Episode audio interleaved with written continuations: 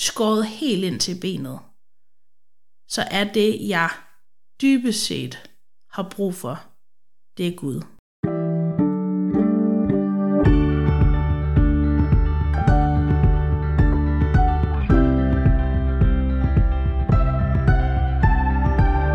Velkommen til Bible Break, en podcast fra Bibellæsring, hvor vi læser og diskuterer Bibelen sammen. Jeg hedder Nikolaj, og jeg er vært for podcasten.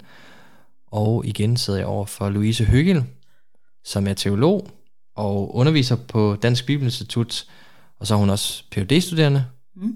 Vi er fortsat i gang med nogle tekster fra 1. Samuels bog, og nu er vi nået til kapitel 5, vers 1-12, som øh, handler lidt om, at Gud han er større end afguderne, jeg vil lige starte med at læse teksten. Da filisterne havde taget Guds ark og bragt den fra Eben Haeser til Ashdod, førte de den ind i Dagons tempel og stillede den ved siden af Dagon. Næste morgen opdagede astronitterne, at Dagon var faldet næsegrus til jorden foran herrens ark. De tog Dagon og stillede ham tilbage på hans plads.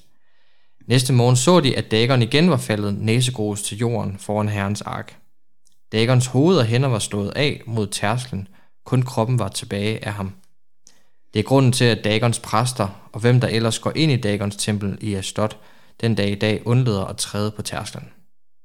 Herrens hånd lå tung på astonitterne, og han slog dem med redsel. Han ramte dem med byller, både i selve Ashdod og i dens opland.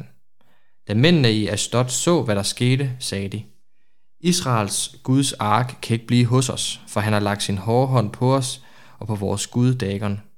Derfor sendte de bud og samlede alle filisterfyrsterne og spurgte, hvad skal vi gøre med Israels Guds ark? De svarede, Israels Guds ark skal flyttes til Gat. Så flyttede de den. Men da de havde flyttet den derhen, skabte Herrens hånd stor radsel i byen. Han ramte byens mænd fra den mindste til den største, så der brød byller ud på dem. Så sendte de Guds ark til Ekron, og den var kommet dertil, råbte ekronitterne – de har flyttet Israels Guds ark herhen for at slå os og hele folket ihjel. De sendte bud og samlede alle filistrefyrsterne og sagde, Send Israels Guds ark hjem, så den ikke slår os og hele folket ihjel. Hele byen var dødsens angst, for Guds hånd lå meget tungt på den. De mænd, som ikke døde, blev ramt af byller, og byens klageråb nåede op til himlen. Louise, jeg har simpelthen lyst til at starte med at spørge dig, hvad tror du, det betyder det her med, at den her afgud Dagon falder næsegrus? ja, hvad betyder det?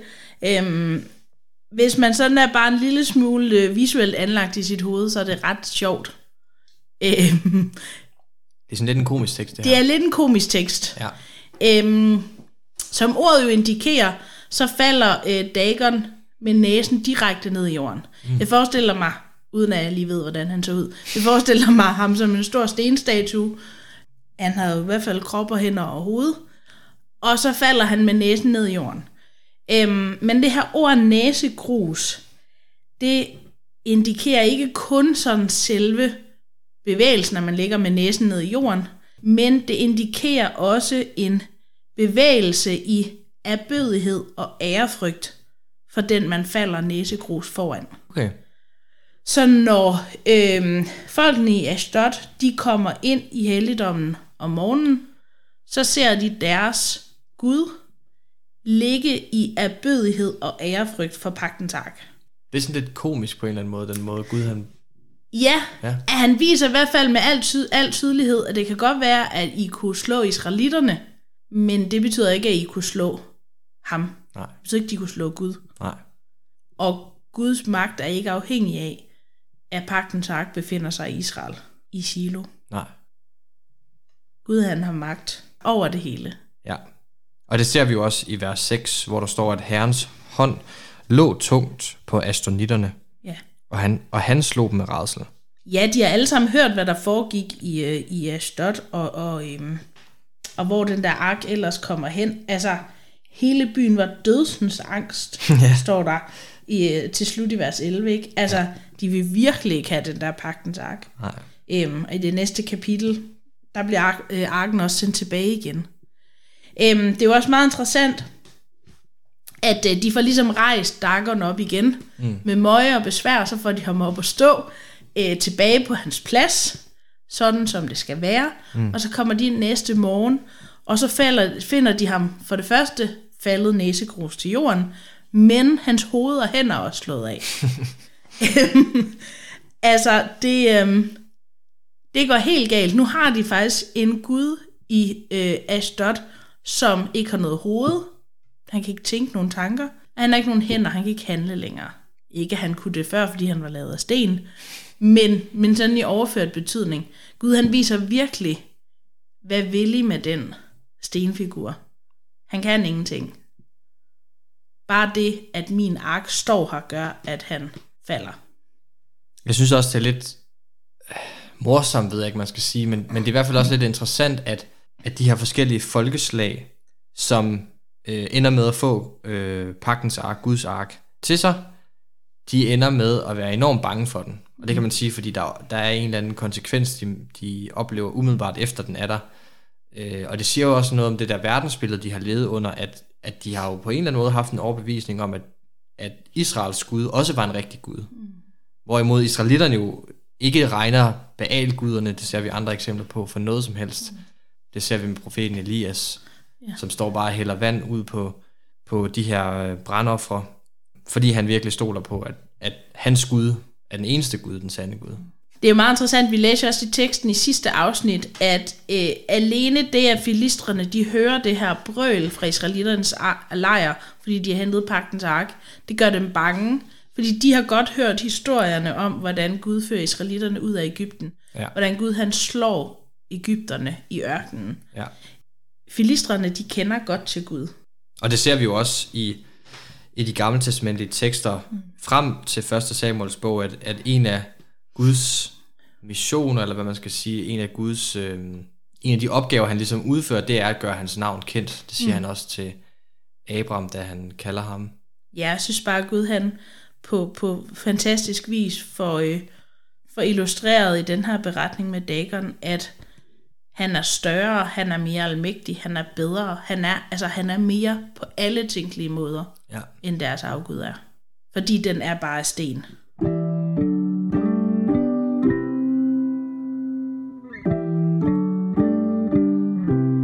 Og der tænker jeg også, at det er også på en eller anden måde en påmindelse til os om, at afguder måske også kan spille en rolle i vores liv. Eller hvem er det, vi ligesom øh, har som den egentlige Gud i vores liv ja.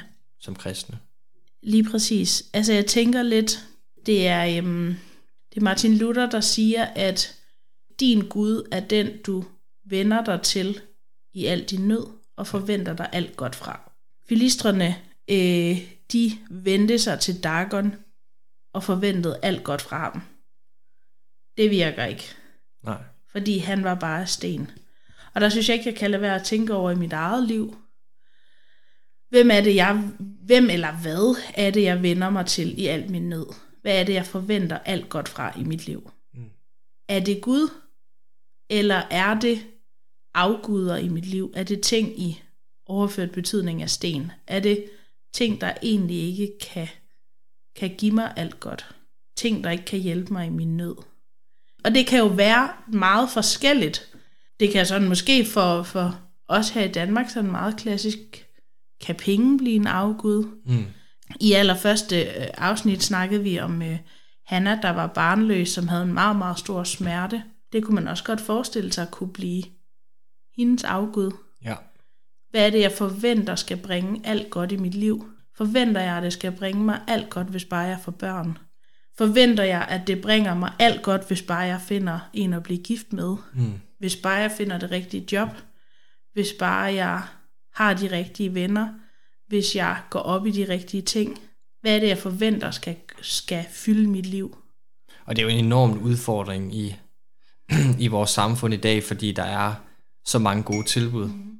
Der er så mange ting, der, der trækker i os, men jeg tror også nogle gange, at vi jo, det ved jeg i hvert fald fra mit eget liv, jo lader mig trække. Ja.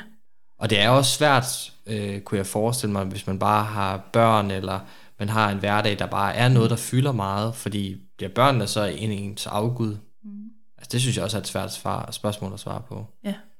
Men der er bare mange ting, der vi bliver trukket af, kan man sige. Ja.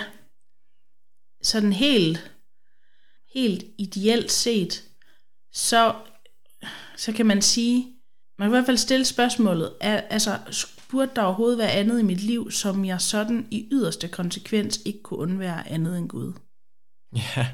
Og så er jeg med på, øhm, vi er skabt som mennesker til relation med hinanden. Der er ingen af os, der kan undvære at have relationer til andre mennesker. Nej. Men sådan skåret helt ind til benet, så er det, jeg dybest set har brug for, det er Gud. Mm.